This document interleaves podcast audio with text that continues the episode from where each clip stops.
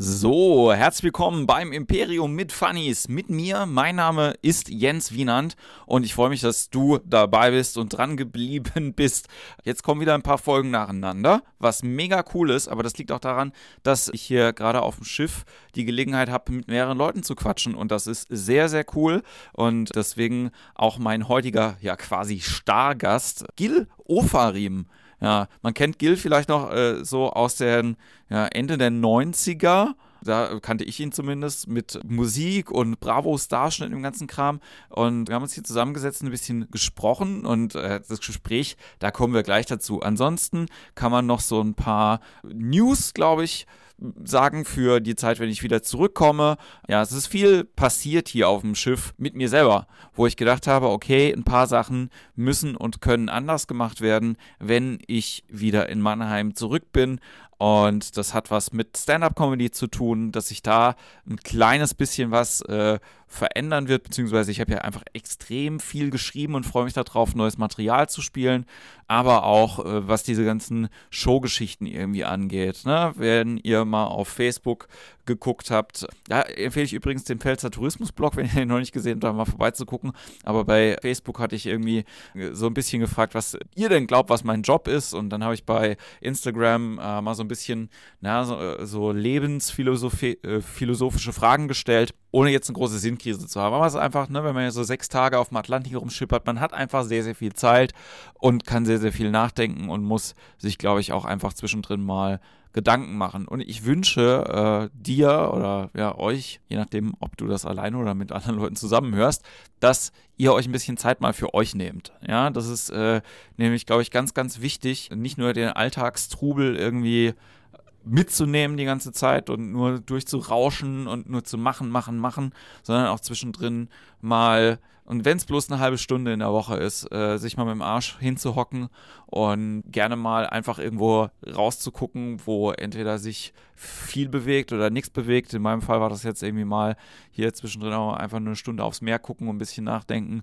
und äh, ja, sich mal über spannende Fragen irgendwie den Kopf zerbrechen. Und ich habe natürlich während dem Kopfzerbrechen das mit vielen Büchern irgendwie gemacht, habe aber auch, und das will ich auch an der Stelle nochmal ganz krass empfehlen, das Buch, der nächstes großes Ding von Matthew Mockridge als Hörbuch gehört. Und äh, das ist wirklich ein guter, äh, da sind viele gute Sachen drin. Das ist zwar in einem, wie ich finde, ein bisschen anstrengenden, so Power-Deutsch geschrieben mit so vielen eng englischen Motivationssachen, aber da sind wirklich ein paar ganz schöne Sachen drin. Und das Coolste, was ich aus dem Buch äh, habe, und das ist so quasi mein kleiner Lifehack für dich für die Folge jetzt, bevor es losgeht, ist, äh, überleg dir mal, wenn du dich selber treffen würdest mit acht Jahren und du wirst dich mit diesem achtjährigen Kind unterhalten, was dann das achtjährige Kind von dir jetzt heute halten würde. Und das finde ich einen ganz, ganz spannenden Gedanken, über den man vielleicht ein bisschen länger nachdenken kann. Vielleicht hilft es dir, ja. So oder so freue ich mich natürlich über äh, Rückmeldungen, Feedback, Bewertungen bei iTunes, Spotify, über ein Teilen. Ihr kennt den ganzen Kram ja. Und ich wünsche euch jetzt erstmal ganz, ganz viel Spaß beim Gespräch zwischen mir und Gil Ofarim.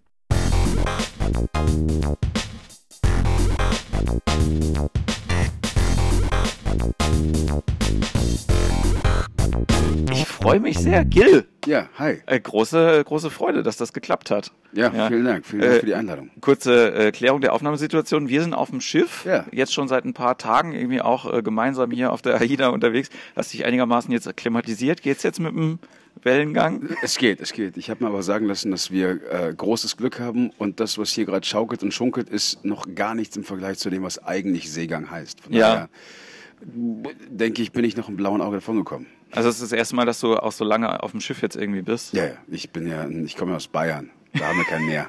da gibt's sowas nicht. Aber du hast, äh, wir haben im Vorfeld ja schon mal kurz zumindest irgendwie ein bisschen gequatscht, äh, hast erzählt, dass äh, du sowieso so viel mit dem Flugzeug irgendwie früher äh, unterwegs warst. Das äh, finde ich ganz spannend, dass jetzt aber Schiff eine neue Erfahrung halt irgendwie ist. ja, also du kennst es selber, wenn man von, von Bühne zu Bühne reist, dann sehr wahrscheinlich nicht mit dem Schiff, weil es dauert ein bisschen länger.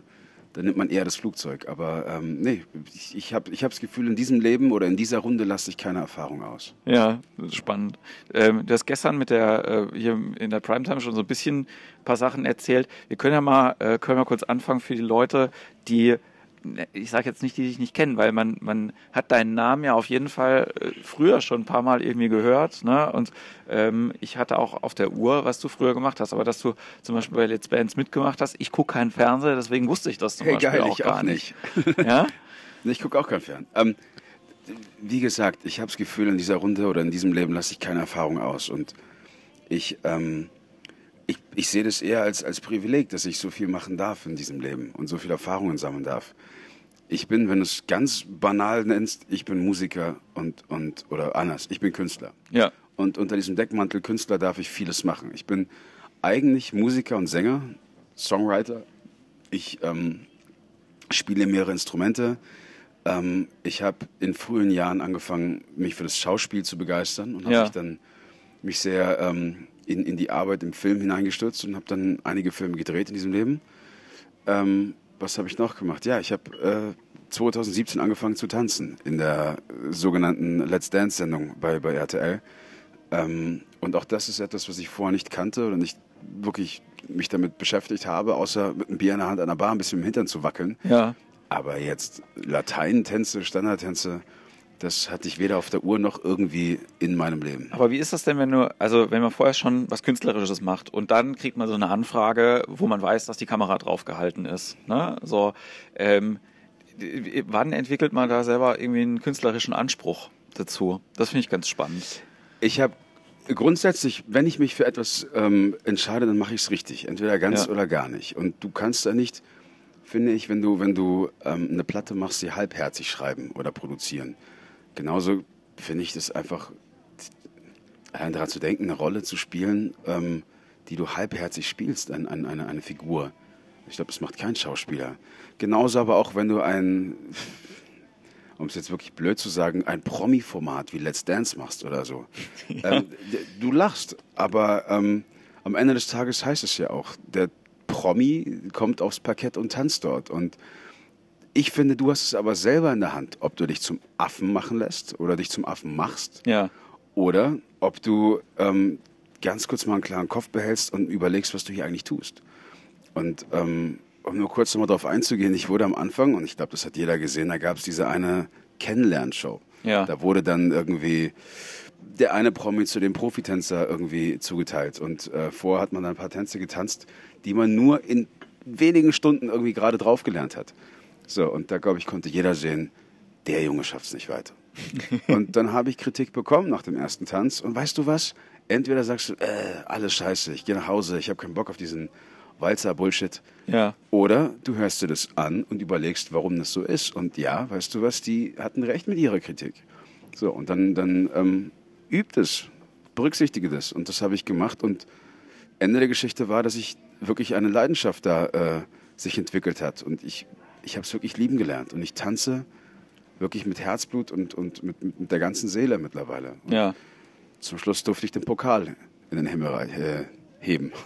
Das, ich finde das immer ganz, äh, ganz faszinierend. Also unabhängig davon, ob das jetzt ein Promi-Format ist oder ob das irgendein anderes Format ist. Ich habe es, glaube ich, im letzten Podcast eben erzählt. Ich habe es auf jeden Fall hier auf dem Schiff schon ein paar Leuten erzählt.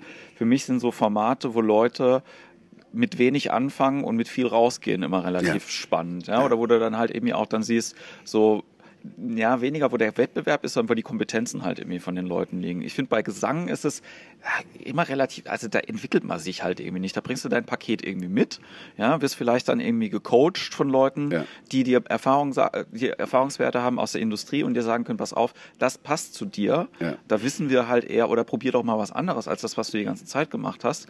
Da hilft das vielleicht, aber gerade eben sowas wie, ne, ähm, wenn ihr da anfangt und quasi von null auf bis hin zu wirklich schwierigen Choreografien dann irgendwie auch gecoacht werdet. Ja. Das finde ich, hat, man sieht ja in der Entwicklung irgendwie auch zu. Und das finde ich eigentlich dann interessanter als äh, Wettbewerbe, wo du halt einfach, oder äh, wo es nur nach dem Sympathiefaktor halt irgendwie geht oder Ekelprüfung oder sonst irgendwas. Ne? Ja, nee, um Gottes Willen. Das, das, das, also, ohne es auszusprechen, aber das wäre ein absoluter No-Go. No-Go. Ich, äh, also, ne, das wäre auch was, so, ich fand das ganz, ganz nett irgendwie jetzt auch. Ich habe dich gestern gefragt und danach ist es direkt nochmal passiert, wenn man dich irgendwie trifft und dann sagt, na, geht's gut, ist deine Antwort, ähm, Am liebsten gut. Am, ne? Ja. Oder wie geht's? Am liebsten gut, genau. Ja. Das finde ich, das ist eine gute Einstellung so zum Leben. du, ich, ich bin einfach irgendwo so eine ehrliche Haut. Ich kann es nicht anders sagen. Und auf der einen Seite würde ein, ein wie du selber gerade sagst, einer aus der Industrie, ein erfahrener Manager oder ein, ein, ein, ein, ein Journalist auch sagen, ja, der Herr Oferim, ähm, der bringt alles mit, was man braucht für, für was auch immer, um ein, ich hasse das Wort, Star zu sein oder ja. zu sein, dem, was er ist. Aber er ist manchmal ein bisschen unprofessionell. Und weißt du was? Ja, das stimmt. Ich bin unprofessionell aus dem einfachen Grund, ich lasse mich nicht verbiegen. Ja. Also ich nehme die Freiheit raus, nur das zu machen, was mich ähm, glücklich macht. Aber auch mit allen Konsequenzen. Das heißt, wenn ich dann etwas äh, ablehne, dann muss ich auch damit leben, dass ich es nicht machen kann.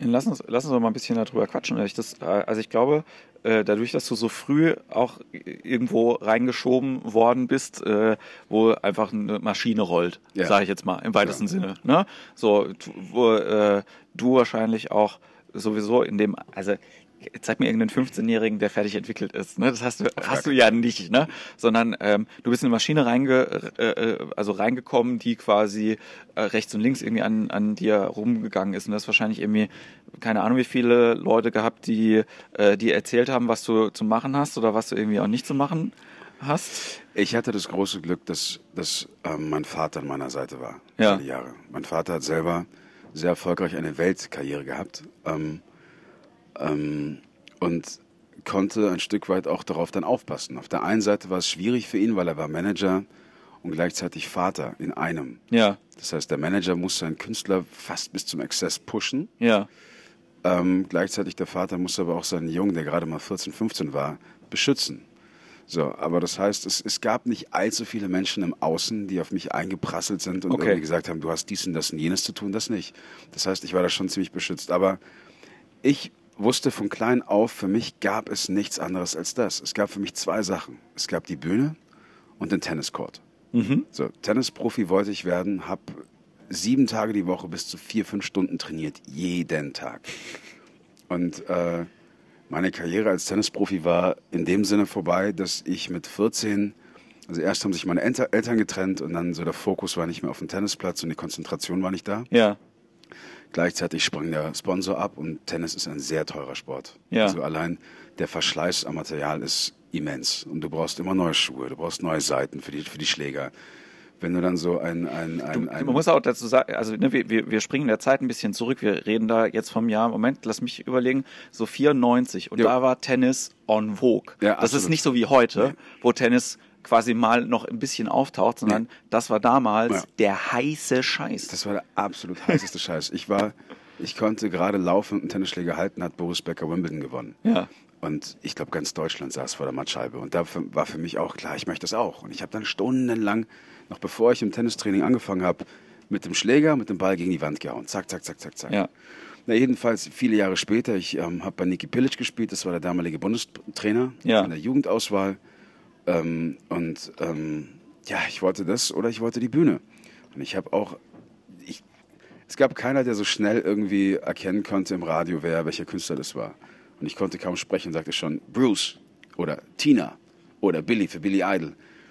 Und ähm, habe alle Songs mitgesungen. Und ich mein, es gab für mich nur einen Kanal im Fernsehen, das war bei mir gespeichert, die 13, und das war MTV. Und ich habe so Englisch gelernt. Ich habe so Musik, Singen, Hören, aber auch mich zu bewegen vorm Spiegel, habe ich alles von einem Fernseher gelernt. Und naja, ich habe dann mit 14 diese, wie ich neulich erzählt habe, die Bravo Fotolove Story gemacht. Das war, das war, wie soll ich sagen, ein, ein Comic mit echten Bildern verpackt in einer Liebesgeschichte. Ja.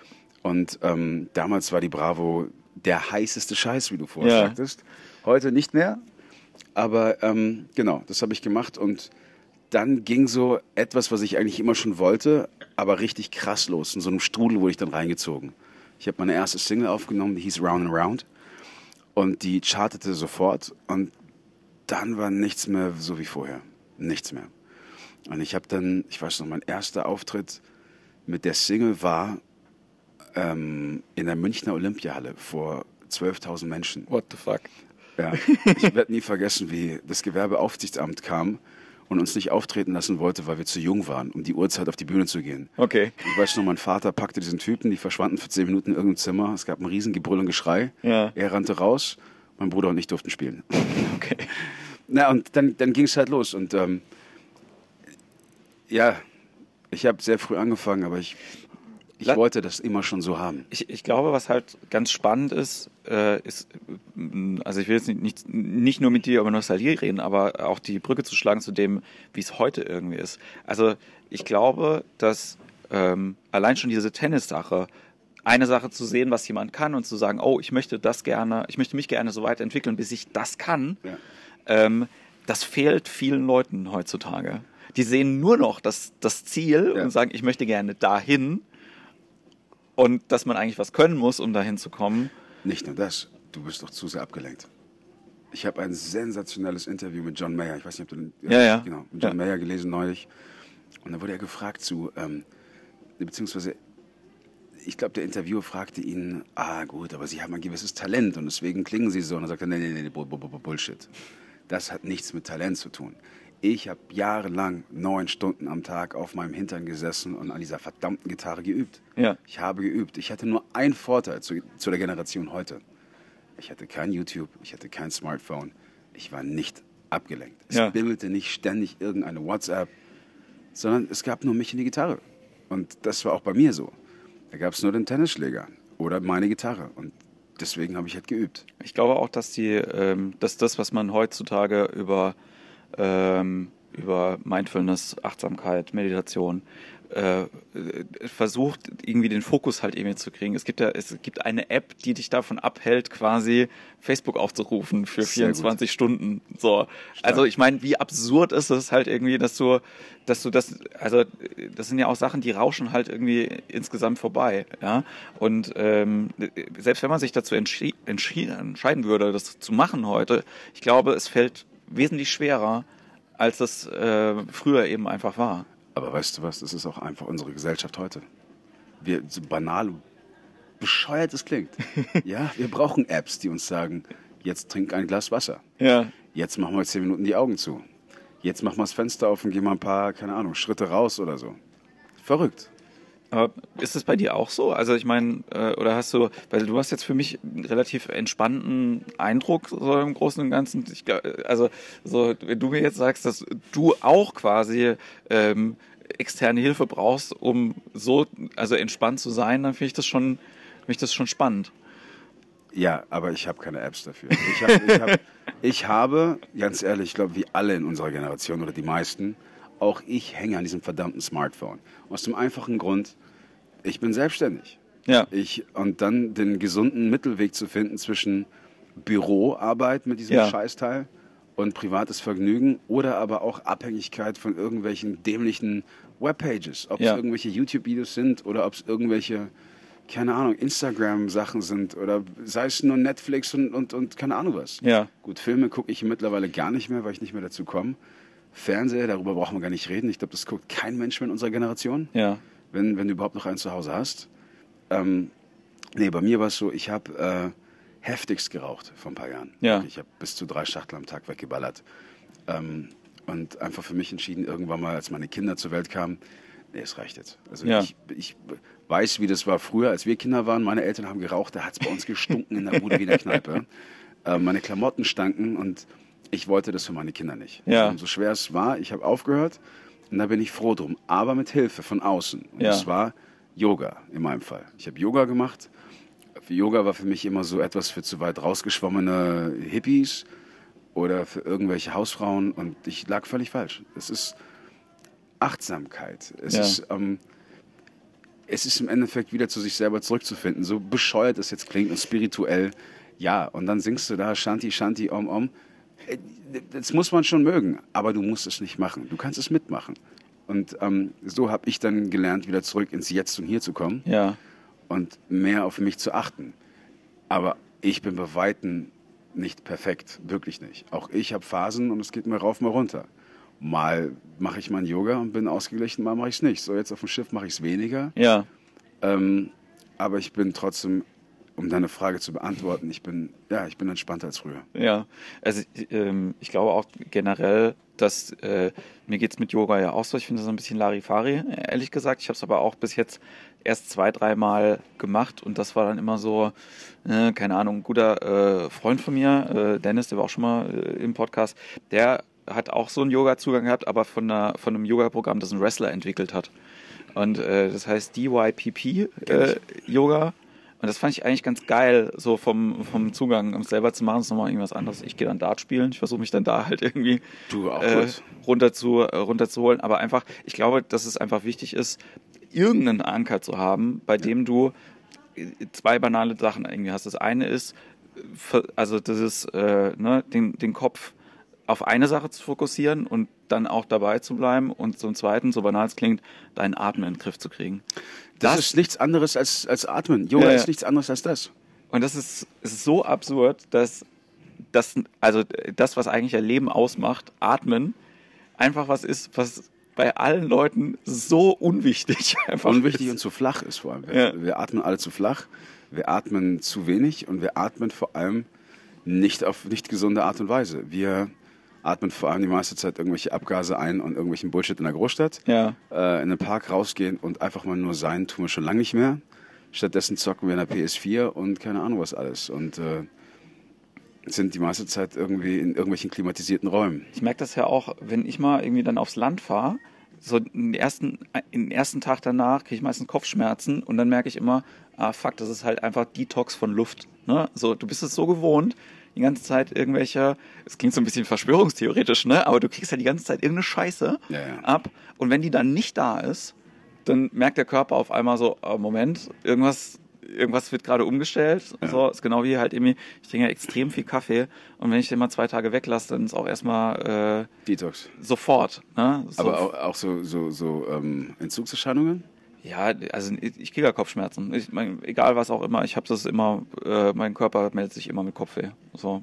Oi, oi, oi. Aber das äh, war früher schlimmer, ist jetzt eigentlich nur noch so ein so eine äh, die Ampel auf gelb schalten. Das ist eigentlich ganz ganz okay. Wenn man okay. da weiß, irgendwie denkt, okay, jetzt muss ich immer ein bisschen, bisschen Ruhe geben und ich komme jetzt auch in das Alter, wo ich äh, gerne Schläfchen mache. ich mache keine Schläfchen, aber ich merke, ich, ähm, ich kann nicht schlafen, wenn es hell ist. Ich kann nur mhm. schlafen, wenn es dunkel ist. Sobald du aber Kinder hast und ähm, Kinder mit ins Spiel kommen, dann glaub mir doch, du kannst auch tagsüber schlafen. Egal, wo, wo du es machst. Also, ähm, äh, nochmal zu, äh, zurückzukommen, also du hast dann, ähm, dein, dein Vater hat ein Management gemacht, ja. äh, das ging dann auf einmal äh, los in einem Maße, wie ähm, man das also vielleicht gar nicht mehr nachvollziehen kann, ja. ähm, weil das einfach nicht mehr die Zeit ist, in der das so passieren würde. Also heute, ich habe das Gefühl, heute könnte es theoretisch sogar noch viel schneller gehen als damals. Und ja. damals war schon sehr rasant. Heute, glaube ich, brauchst du nur irgendeinen viralen Jackpot landen auf YouTube. Ja. Und alle flippen völlig aus und dann bist du von heute auf morgen ein YouTube-Star, was für mich auch total gaga ist. Aber ähm, nee, damals war das so, ich habe diese Fotolove-Story gemacht. Es kam, das muss man sich vorstellen, säckeweise Fanbriefe an ja. ähm, in der Redaktion der Bravo für einen Typen, den sie nicht mal beim Namen kannten. Die ja. kannten nur den Typen, der den Tobi spielte. Ja. Ich habe dann mein erstes Cover auf der Bravo gehabt und dann ging der Wahnsinn so richtig los. Ich habe dann die Single aufgenommen, die chartete, ähm, saß dann bei Wetten das beim Thomas Gottschalk auf der roten Couch. Das war für alle, die es nicht kennen oder nicht mehr kennen, früher mal ein, ein Format im deutschen Fernsehen, da saß Oma, Papa und das Kind noch gemeinsam vor der Kiste. Und da gab es äh, Quoten, also Zuschauerzahlen, die gibt es nicht bei der weißt, WM. Weißt du noch, wer mit auf der Couch saß? Wer dabei war? Ich weiß, dass Ronan Keating oder Boyzone waren dabei. Ja. Ich weiß, dass ähm, war der Götz-George dabei? Ich keine Ahnung. Es, es, es, war, es war schon, es war schon krass. es, war, es war schon wirklich verrückt. Und ich saß auch noch, da kann ich mich auch erinnern, das ist sehr lang her, ähm, bei Alfred Biolek in seiner Sendung. Ja. Und ich war 16 und der Redakteur fragte mich aus, aus dem Reflex heraus, weil das jeden Gast immer fragte, Herr Oferim, er siezte mich, wollen Sie einen Aschenbecher für die Sendung? also da hat man noch ordentlich gequarzt ja. in der Show. Ähm, nee, aber wie gesagt, ich habe dann viel, also sehr schnell, ich würde nicht sagen rückblickend, es war ungesund, denn das war mein Werdegang und ich bin heute hier, wo ich bin und ich bin dankbar für jede Erfahrung. Ich würde nicht sagen, es gibt gute und schlechte Erfahrungen, sondern es gibt einfach nur Erfahrungen. Ja. Es kommt auf an, was du drauf, draus machst. Aber ich ähm, habe das dann sehr, sehr schnell machen dürfen in Deutschland, Österreich und Schweiz. Irgendwann hat es nicht mehr gereicht. Dann ging es über nach Osteuropa. Ja. Da habe ich dann auch viel Zeit verbracht und ähm, damals, um es zu erklären, weil viele fragten mich, irgendwann warst du weg, irgendwann bist du verschwunden. Ich bin nicht verschwunden, ich bin einfach weitergezogen und ich konnte einfach das Publikum in Deutschland nicht mehr pflegen, wenn du so willst. Ja. So wie heute. Du kannst ja heute auf Instagram was posten aus fucking Tahiti und in, in, in Ebersberg bei München sieht dich der Stefan und die, und die Susi auch noch und Ja. wissen, ah krass, der ist gerade auf Tahiti. Ja. Nee, das war halt nicht der Fall. Und ähm, ja, dann war die erste Platte, die zweite Platte fertig und irgendwann mal gab es den Anruf, dass ich in Thailand äh, Gold gemacht habe. Und ich wusste nicht mal was davon, weil Ja. ich A, nie da war. Ich habe keine PR oder Werbung gemacht für, für meine Platte dort. Und ähm, dann bin ich nach Thailand rüber und habe dann in jedem Land, in dem ich war, Platin und Doppelplatin abgeholt. Krass. Und ähm, verrückt, ich war mit, ich war noch nicht mal 18 Jahre alt und war irgendwie in Thailand, in Taiwan, in Indonesien, habe ich vierfach Platin gemacht.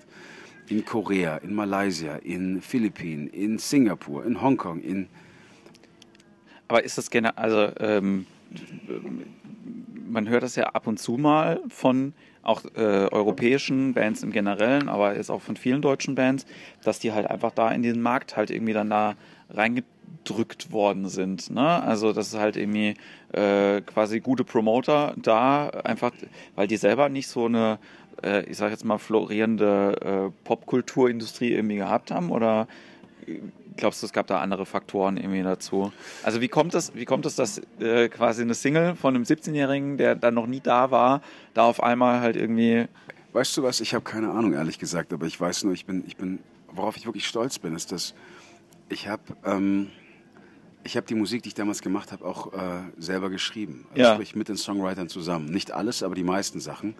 Ähm, und darauf war ich sehr stolz. Und in Deutschland kam halt erst die Fotolove Story. ja, Und böse Zungen behaupten, naja, Mai, das süße Gesicht von einem kleinen Jungen, was auch hätte ein Mädchen sein können, ja, der hätte auch theoretisch 3 Minuten 30 ins Mikro furzen können aufgrund seines Bekanntheitsgrads. Der hätte alles verkauft. ja, Das hat mich irgendwo gekränkt als Teenager. Und in Asien war es so, da kannte keiner mein Gesicht. Ich hatte kein Entree wie die Fotolove Story, sondern gab es nur die Musik im Radio. Ja. Und die hat funktioniert. Noch dazu kommt keiner, keiner der ganzen PMs, also sprich der, der Chefs der jeweiligen Plattenfirma aus den Ländern, wollte meine Platte rausbringen. Bis auf der Typ in Thailand.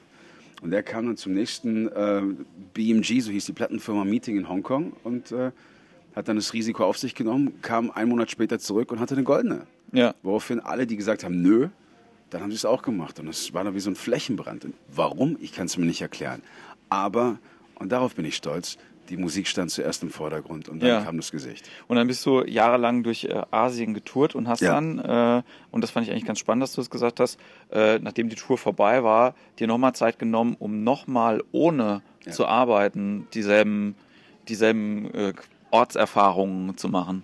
Ich habe leider nicht alle Länder geschafft, was, was ich bereue, aber ich, ähm, worauf ich stolz bin, ist, dass ich, dass ich, ich, ich durfte noch mal einige Plätze wie äh, Thailand sehen. Ich durfte noch mal Indonesien sehen, Philippinen, war ich auch sehr stolz drauf. Eine, ein wunderschönes Land, beziehungsweise ein Land mit zigtausend Inseln. Ja, Die, ich glaube, kein Filipino hat das jemals geschafft, alle, alle Inseln zu sehen. Aber ähm, mein Tagesablauf war eigentlich immer derselbe in Asien. Es gab das Hotel, es gab das Frühstück, es gab den Shuttle zum Radiosender, zum nächsten Radiosender, zum Fernsehsender. Dann hatten wir nachmittags, dann hatten wir keine Zeit zum Essen, also Essen im Auto zum nächsten Termin. Dann hatte ich am Abend ein Konzert. Danach hatte ich dann kurz, kurz Pause, fuhr aber dann durch eine riesengroße Stadt wie Taipei zur Late-Night-Show, die kurz um 12 war. Und am nächsten Morgen ging es dann weiter. Ja. Und dann war der Shuttle zum Flughafen. Dann gab es einen Streckenflug von sechs Stunden bis nach, keine Ahnung, von Kuala Lumpur nach Seoul in Korea. Also das war so mein Alltag damals. Und ist es eine gesunde Art und Weise, groß zu werden? Weiß ich nicht. Ich glaube nicht, aber es war meine. Würdest du generell sagen, dass das eine gesunde Art und Weise ist zu leben? Also ich meine, das ist ja eine, das ist ja äh, das, was viele Leute sich erträumen. Weißt du, dass weißt du, viele Leute sagen so, ey, ich wäre gerne einen Star und stellen sich genau das darunter vor, Ja. wie das halt irgendwie ist. Aber ähm, würdest du sagen, dass das, also ich glaube, man muss einfach der Mensch auch sein, um das aushalten zu können. Und ich glaube, dass die, dass die Star-Qualität viel darin irgendwie ist, auch diesen Arbeitsalltag gut verarbeiten zu können, den du halt irgendwie dann da halt auch hast und das auch gut abzukönnen. Also jetzt mal unabhängig von den, von dem künstlerischen Druck und so weiter, sondern nur ga- ganz, ganz banal deinen Arbeitsalltag, der halt so aussieht. Ne? Also ich, ich, ich bin schon oft an meine Grenzen gekommen, muss ich dazu sagen. Mit, gerade in dem jungen Alter.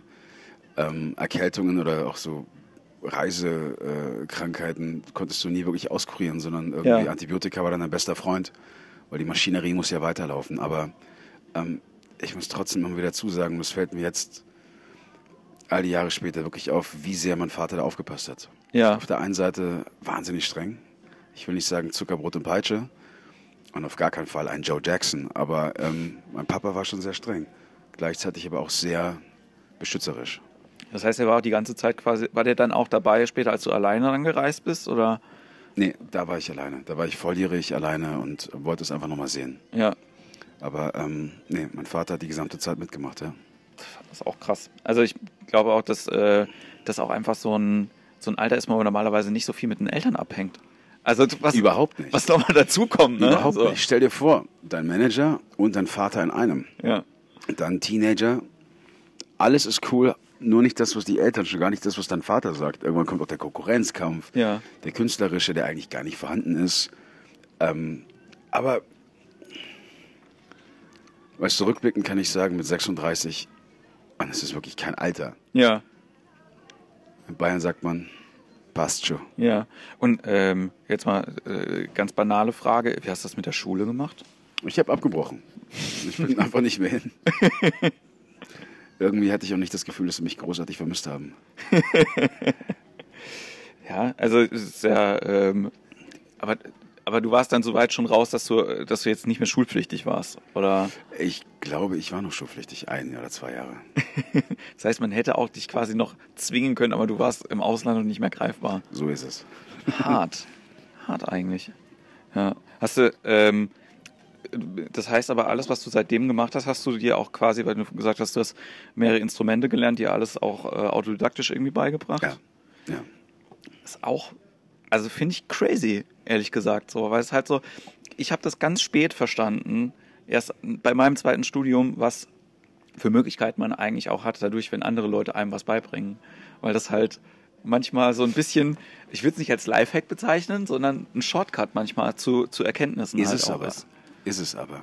Es ist wirklich. Ich habe, wenn du so willst, keine Ausbildung genossen. Ja. Ich habe kein Studium gehabt. Ich habe kein Abitur. Ich habe nicht mal die mittlere Reife. Ja, Aber ich hatte das Studium des Lebens. Und es liegt an dir, ob du daraus was machst und aufpasst oder nicht. Einer meiner absoluten Lieblingsfilme ist Slumdog Millionär. ja, Und dieser kleine Junge sitzt in dieser Wer wird Millionär-Show und beantwortet jede Frage. Aber nicht, weil er es aus irgendeinem Buch hat oder irgendwo gelernt hat, sondern er hat es erlebt. ja, Und so ist es bei mir auch. Ich habe zum Beispiel Geografie. Ich habe nie großartig aufgepasst in Erdkunde. Mich hat es sowas von angekotzt. Und welcher Baum ist das und welches ekelhaft. Und ich wusste noch nicht, welche Hauptstadt wo und welcher Fluss da. Aber weißt du was, wenn du dann all die Stunden im Flugzeug sitzt, ja, dann gibt es die Landkarten.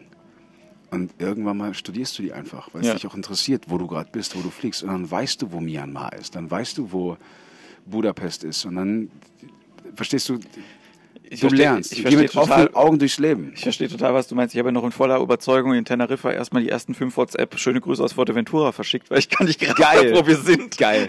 Sehr geil. Und dann erst, als ich, raus, als ich rausgegangen bin aus der Gangway, habe ich gemeint, nee, das ist, äh, das Teneriffa. Das ist eindeutig nicht Fuerteventura. Aber das ist, ähm, das hat, glaube ich, auch damit, also bei mir ein bisschen was damit zu tun.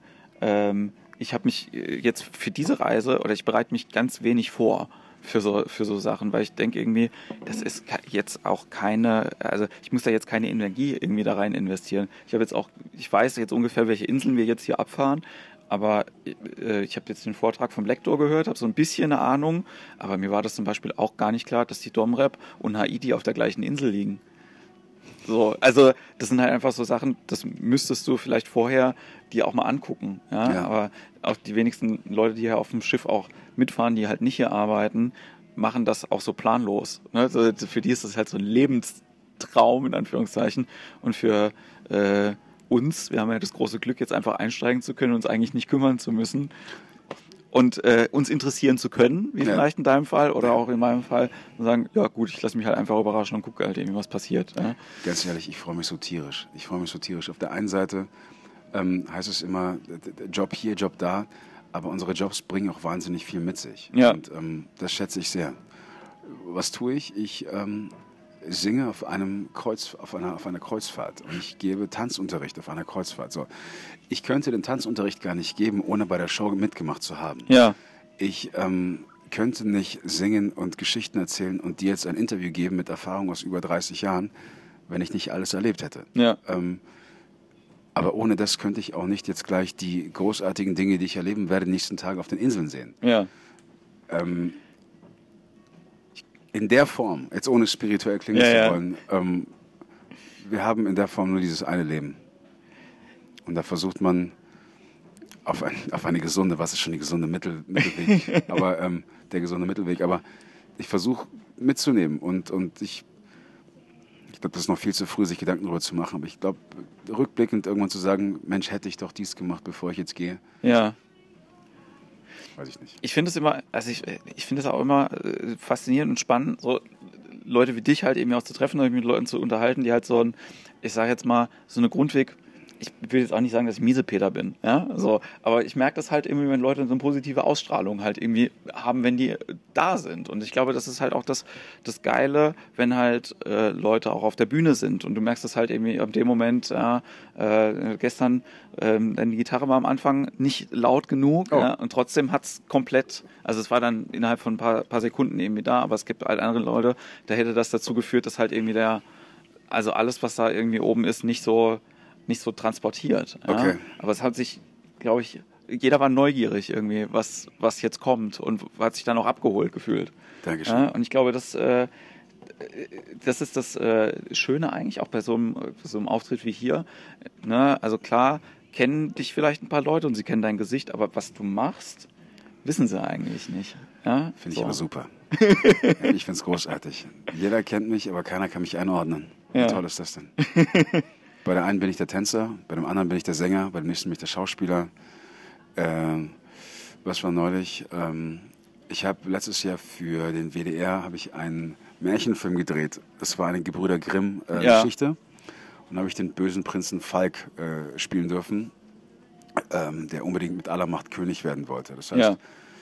seinen eigenen Bruder hat er töten lassen und, und äh, nicht in Wirklichkeit, aber ähm, er hat es versucht und das ist auch etwas, worauf ich sehr stolz bin, dass ich, dass ich mal eine böse Rolle spielen durfte, weil sonst Ja. war ich immer der Schönling, der Prinz auf dem weißen Ross.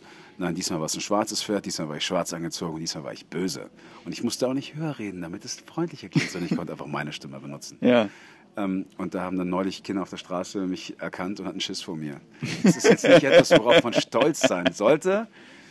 Aber nochmal, ich, ich hasse Schubladen. Ja. Ich hasse Stu- Schubladen und ich hasse Stempel auf der Stirn. Die haben wir alle und noch viel besser, wir selber machen es ja auch. Also ich stecke genauso Menschen in irgendwelchen Schubladen zu früh. Aber ähm, nein, ich, man redet nicht über ungelegte Eier, aber jetzt, ich merke wieder, es ist, liegt Veränderung in der Luft und ich, wenn wir zurückkommen nach Deutschland, dann fange ich das Arbeiten an an einer neuen Platte. Meine erste Soloplatte auf Deutsch ähm, und meine erste Soloplatte seit vielen, vielen Jahren. Ich war Ja. jetzt jahrelang in, in Bands. Ich hatte eine Hard Rock Band oder welche Schublade man auch immer das nennen Ja. will. Ich habe Songs gehabt, die waren sehr tief gestimmt und das waren Riffs, die man heute Mathematik-Metal nennt. auf der anderen Seite auf der gleichen Platte war eine Ballade, die hätte auch eine Schnulze sein können von Bon Jovi. Ja. Mir war das egal, ich hatte Lust auf Musik. Die Band hieß Zoo Army. Danach habe ich eine Band gegründet, ähm, die hieß Acht, Ja. äh, eine deutsche Rockband. Und dann habe ich äh, wieder angefangen, solo was zu machen auf Englisch. Und jetzt, wie gesagt, arbeite ich das erste Mal an einer Soloscheibe auf Deutsch. Was, was würdest du denn sagen, oder was ist denn, äh, lass uns so ein bisschen über Ziele irgendwie reden, wenn du jetzt irgendwie anfängst daran zu arbeiten, natürlich klar, die Platte soll sich irgendwie so verkaufen, dass was rumkommt und so, aber was würdest du denn sagen, wie, mit wie vielen Leuten im Publikum würdest du sagen, ja, äh, das ist cool, jetzt irgendwie, dass die da sind. Also wenn du da, wenn du da so ehrlich sein kannst, also wenn dir das zu blöd ist, du. Nee, nee, nee. Also ich ich hatte zum Beispiel, einer meiner größten Auftritte war entweder im Vorprogramm von Bon Jovi in München ja. vor 80.000 Menschen oder auch in Asien, wo ich selber, äh, in Thailand und in Indonesien habe ich mal ein Fußballstadion alleine gespielt. Ja. Ähm, genauso hatte ich aber auch mal ein Konzert mit äh, saublöd gelaufen, Bundestagswahl, Bundeskanzlerwahl, Kohl, Schröder, ja. 98 und da standen 15 Mädels vor der Bühne gerade zu meiner Hochzeit. Ja. Aber an dem Tag hat kein Vater, keine Mutter, deren Kinder irgendein Konzert gehen lassen. Verständlicherweise. Ja. Ähm, und trotzdem haben wir gespielt, als wäre es das fucking Madison Square Garden. Ja. Ähm, und ich denke, das gehört dazu. Es ist eine wichtige Erfahrung, zu wissen, es ist nicht selbstverständlich, dass die Leute kommen und beziehungsweise Geld ausgeben, um dich zu sehen. Ja. Dass die Menschen deine Texte, die du geschrieben hast, aus was heraus nachsingen. Es ist auch nicht selbstverständlich, dass du der Soundtrack für irgendwelche Epochen in deren Leben bist. Ja. Was meiner Meinung nach einer der größten Komplimente ist, die du als Künstler bekommen kannst. Ich, äh, ich wie gesagt, rede ja viel mit, mit Comedians und das ist halt irgendwie auch so mein Feld. So. Ähm, ich glaube, dass ihr als Musiker ähm, ne, immer natürlich dadurch, dass es eben Musik ist, einen leichteren emotionalen Zugang irgendwie zu den Leuten halt irgendwie habt. Also ich sage nicht, dass es automatisch jedem jedem in die Wiege gelegt ist, den auch, äh, den auch ziehen zu können.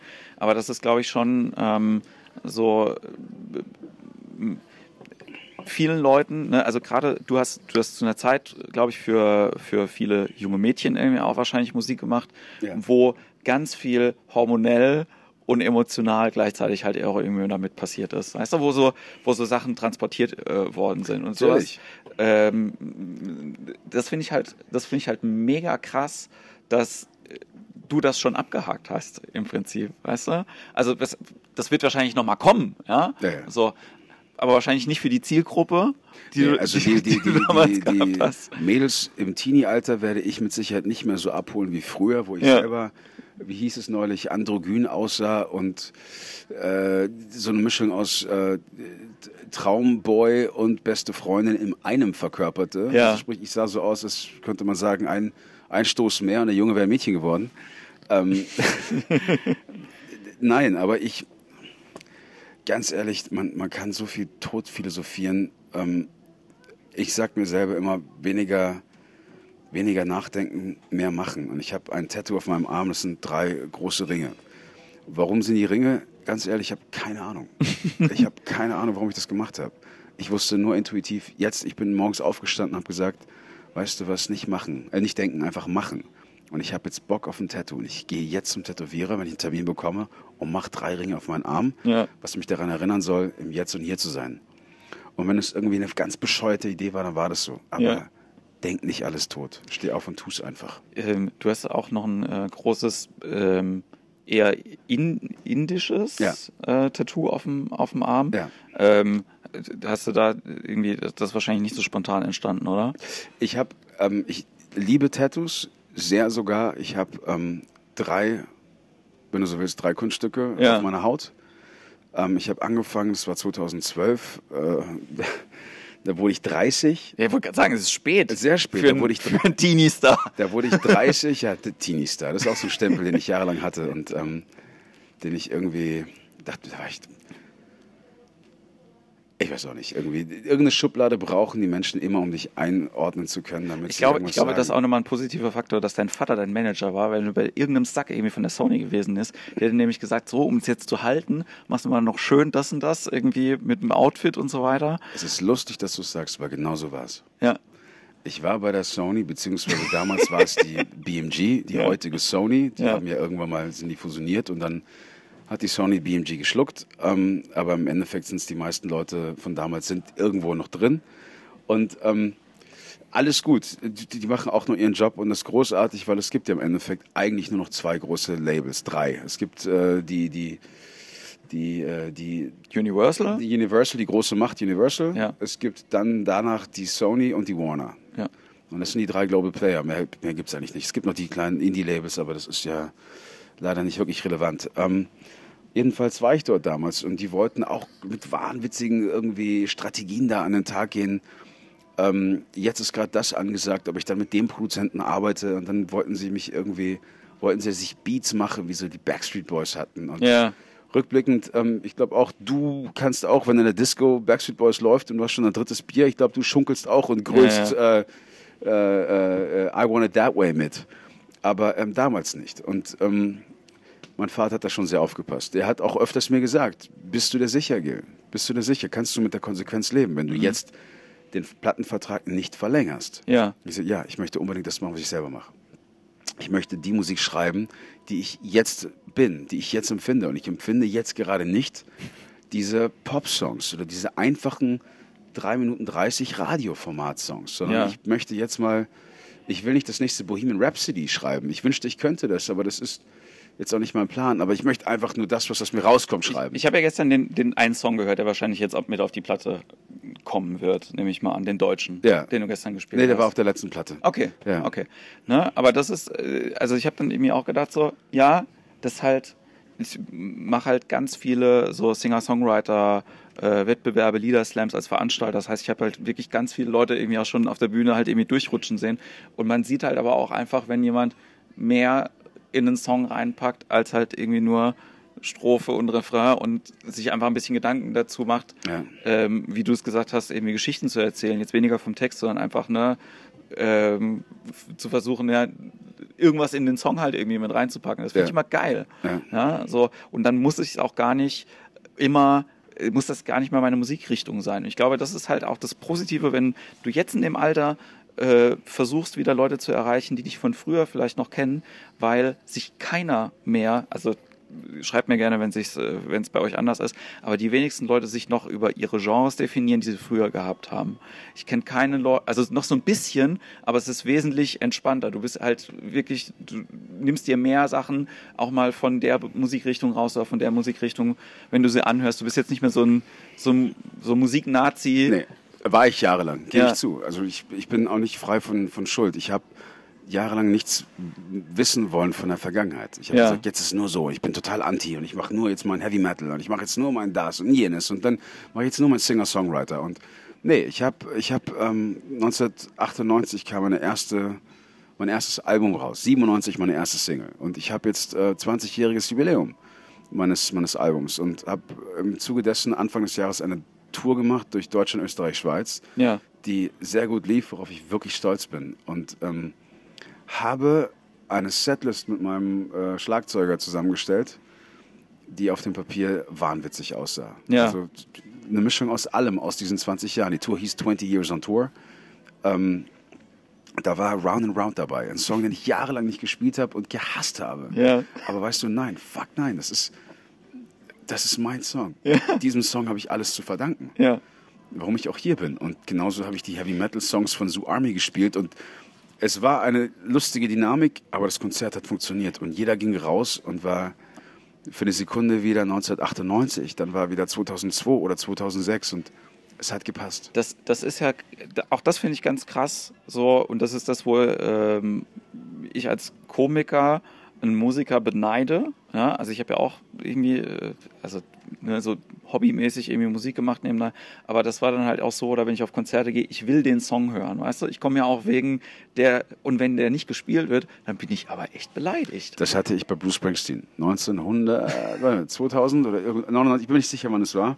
München Olympiahalle, Bruce Springsteen. Bruce Springsteen, nur das, wenn, damit ihr das wisst da draußen, der Mann unter drei Stunden geht da nicht von der Bühne. Das heißt, man muss echt viel Musik hören, was Ja. auch gut ist in dem Fall. Aber Das muss man viel, musst muss du, man abkönnen. Wenn ja? du auf den einen Song wartest, musst du viel hören. Ja. Wenn du dann aber zu einer Zeit, in der der amerikanische Präsident äh, geht und noch einmal ein Geschenk hinterlässt in irgendeinem Land auf dieser Welt, in dem Fall war es Bill Clinton, in Jugoslawien oder Ja. ich glaube in, in Albanien ein paar Bomben fallen lässt, kann es durchaus sein, dass Bruce Springsteen nicht Born in the USA spielt. Und so war das dann auch. Und ich war schwer enttäuscht, weil der Song war für mich als, als Baby das Größte, was es jemals gab. Ja. Er hat es leider nicht gespielt. Deswegen, ja, ich, ich konnte diesen einen Song nicht hören. Ja. Gleichzeitig bin ich total stolz, dass ich noch ähm, einer meiner absoluten Heroes, Soundgarden, komischerweise vor ein paar Jahren im, im Vorprogramm von Black Sabbath in München gesehen habe. Ja. Und ich habe einmal Black Hole Sun live gehört. Und dieser Song bedeutet mir die Welt. Ja, ist auch, ist auch schön, wenn man das, wenn man, wenn man sowas hat, äh, bevor halt irgendwie dann der Sänger stirbt Ja. oder bevor die Band sich auflöst oder irgendwas anderes irgendwie passiert und man, ich finde es auch dann umso schöner, einfach den, also da muss ich sagen, das, da schaffe ich immer ganz gut im Hier und Jetzt zu sein, weil ich der, ich nehme dann nicht das Handy raus und film, sondern ich versuche dann wirklich einfach das abzuspeichern im Sinne von, Ja. ey, das ist jetzt einfach so ein geiler Moment, den gerade irgendwie zu haben. Ich nehme am nächsten Tag vielleicht das Handy und filme mich dann, wenn ich halt irgendwie noch begeistert davon bin, wie es war und das Ja, gucke ich mir dann vielleicht Ja, nochmal an. Das ist was anderes so. Aber ähm, ich glaube auch der, der Vorteil, den du halt hast oder was auch das Schöne ist, was der Unterschied auch für, jetzt ist für die als Gastkünstler jetzt auch zu den anderen Gastkünstlern, die wir auch haben, die seit der Tyrell, der fährt jetzt seit 14 Jahren AIDA oder so. Wow. Was, also weißt du, weißt du, wie alt er ist? Jetzt kommt wahrscheinlich irgendeine so eine wahnwitzige Nummer von irgendwas über 50 oder Der 60. ist 52. Fuck off. Der sieht halt aus wie Anfang 40. Ne? Ja, das ist halt einfach wahnsinnig. Aber der macht halt, das, ich finde, das ist ein guter Sänger. Ja. Ähm, aber der wird halt hier seine eigenen Songs nie singen dürfen.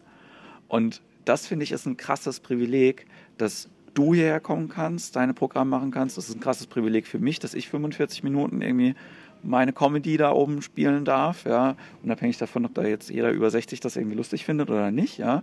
Aber das ist ja auch immer so eine, ähm, Es, es ist Geben und Nehmen. ja, Also es gibt dir was, es wird dir aber auch was genommen, wenn nicht irgendwie jeder das checkt und jeder abgeholt wird. Aber ähm, ist es dein Anspruch? Möchtest du überhaupt, dass alle klatschen, ausflippen und sagen, Mensch, ich habe mir in die Hosen gemacht vor Lachen? Nee, nee, das nicht. Also ich glaube, dafür, äh, dafür bin ich äh, A, nicht der Typ, dafür mache ich B, eine zu, äh, dafür denke ich zu lange über Comedy nach.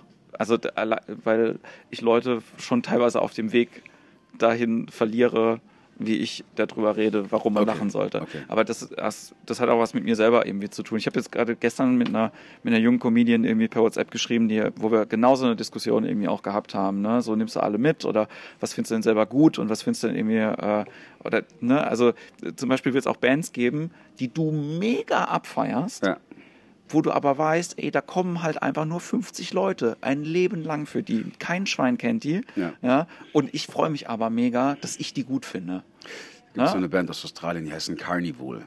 Ja. Carnival ist für mich einer der Prog-Rock-Bands ever. Ich, ich habe ich hab keine Worte, um das auszudrücken. Ja. Das sind so für mich so die Tool von heute. Ja. Und die in Deutschland fassen einfach keinen Fuß. Und Ja. der, man geht auf ein Konzert, da kommen nur 200 Leute oder so ein 200 Leute Laden, der ist bumsrammevoll. Und alle, die da drin stehen, sind so fast wie Jünger, Ja. wie in der Kirche. Aber darüber hinaus nicht. Und naja, egal. Aber das, ähm, deswegen meine ich halt so dieses ähm, Künstler sein, ne? also eine Identität irgendwie haben und äh, für die Identität äh, wertgeschätzt werden. Das finde ich eigentlich äh, schön, dass es, dass man eine Selbstständigkeit hat, in der das funktioniert. Und dass man keine Selbstständigkeit irgendwie hat, wo ich jetzt Witze aus dem Witzebuch erzählen muss oder wo du Songs covern musst, nur um überhaupt noch irgendwie stattzufinden oder so. Weißt du? Also das ähm, Weißt du was? Schwieriges Thema, aber auch das habe ich schon mal gemacht. Ja. Ich habe auch schon mal äh, Gigs gehabt, Gala-Gigs im Zuge ähm, der Zeit, wo ich bei The Voice of Germany mal mitgemacht habe. Und ähm, dann wurde ich oft gebucht von so äh, etwas, nicht Gala-Bands, so Top 40-Bands, aber da gibt es mittlerweile ziemlich coole Party-Bands in, in Ja. Deutschland, die bei einer Weihnachtsfeier von Mercedes-Benz spielen oder so. Das sind halt einfach mal Da 10.000 gibt ja auch gut Cash. Also das ist ja, Natürlich, auch das gehört dazu. Ja, ja. Am Ende des Tages musst du auch gucken, wie du deine Miete bezahlst. Und dann ist es so, wie du vorgesagt hast, im Falle von Terrell, die Leute wollen an dem Abend Party machen und ausflippen. ja. Ähm, Und das können sie halt nur, wenn sie Sachen haben, wo sie wissen, dass auf die Eins und die drei klatschen oder dass das halt eben mir schon, schon ein paar Mal gehört eins ist. und drei klatschen, sehr gut. Das ist, deutscher geht's nicht. ja, stimmt aber. Nee, aber ich habe ich hab dann, da, was habe ich da gemacht? Ich habe mich nie verbogen irgendwie und habe irgendeinen Scheiß gesungen. Ich habe immer, wenn dann Songs geschrieben, äh, gesungen, die, die mich selber berühren. Das war in dem Fall, was habe ich gemacht? Ich habe ähm, Man in the Mirror von Michael Jackson in einer Singer-Songwriter-Version gesungen. Das Ja. ist ein unfassbarer Song mit einer ganz krassen Message. Ansonsten Kings of Leon, aber darüber hinaus, du wirst von mir niemals irgendwie Marmorstein und Eisenbricht hören oder irgend so Quatsch. Also ich glaube auch immer, wenn du eine Version von irgendeinem bekannten Song halt irgendwie machst, wo du dein eigenes Ding halt irgendwie damit machst. Eine von meinen Lieblingsplatten, die ich daheim habe, ist Paul Anker Swings. So, Geil. Paul Anker hat ein sehr, sehr großartiges, hört euch das an, das ist der Hammer. Einfach nur so Pop-Songs genommen oder teilweise auch Rock-Songs und hat eine Swing-Version draus gemacht. Genial. Und It's My Life von Bon Jovi in der Swing-Version macht so viel mehr Sinn als von Bon Jovi selber. Es ist also, ich weiß, dass du Bon Jovi-Fan bist, so. Nee, nee, nicht mal, nicht mal. Aber ich. ähm, Aber also Ja. äh, das ist das, wo ich halt irgendwie denke, da passt der Text irgendwie viel mehr. Die Attitude ist halt irgendwie mehr so, wie sie sein soll. Das habe ich mit Johnny Cash und Hurt. Hurt Ja. von Nine Inch Nails ist ein, einer, der, ich will nicht sagen besten Songs aller Zeiten, aber einer der, der krassesten Ja. paar Minuten Songs, die jemals aufgenommen worden sind. Und Johnny Cash, beziehungsweise in dem Fall ähm, äh, Rick Rubin, der das produziert hat, hat halt aus dem Song etwas gemacht, was ich, wenn ich jedes, jedes Mal, wenn ich es höre, ich kann nicht. Ich, Ja, ja. ich habe einen Kloß im Hals. Und er hat es einfach besser interpretiert. Ich glaube, das ist das richtige Wort, als Ja. der, der Songwriter selber. Ja, ich glaube eben auch, dass der, das ist der große, der große Unterschied zwischen einem Künstler und einem Interpreten. Ne? Also, und das ist das, was viele Leute auch nicht, nicht raffen. Ne? So, und insofern freue ich mich total, mit dem Künstler hier äh, zusammengesessen zu haben. Vielen, vielen Dank, Gil. Ich danke dir jetzt. Ja, ähm, folgt Gil, ihr braucht, das brauche ich eigentlich gar nicht sagen, so vielleicht andersrum. so, du hast äh, genug Leute bei Facebook, die dir folgen, ähm, aber du bist in den, äh, man findet dich einfach. Ne? So, macht euch mal die Mühe und äh, sucht Gil Ofarim im Internet. Ja? Und äh, ich sage vielen, vielen Dank euch fürs Zuhören, danke fürs Gespräch. Vielen Dank für die Zeit und für das Bierchen. Ja, sehr, sehr gerne. Bis bald. Ciao. Ciao. you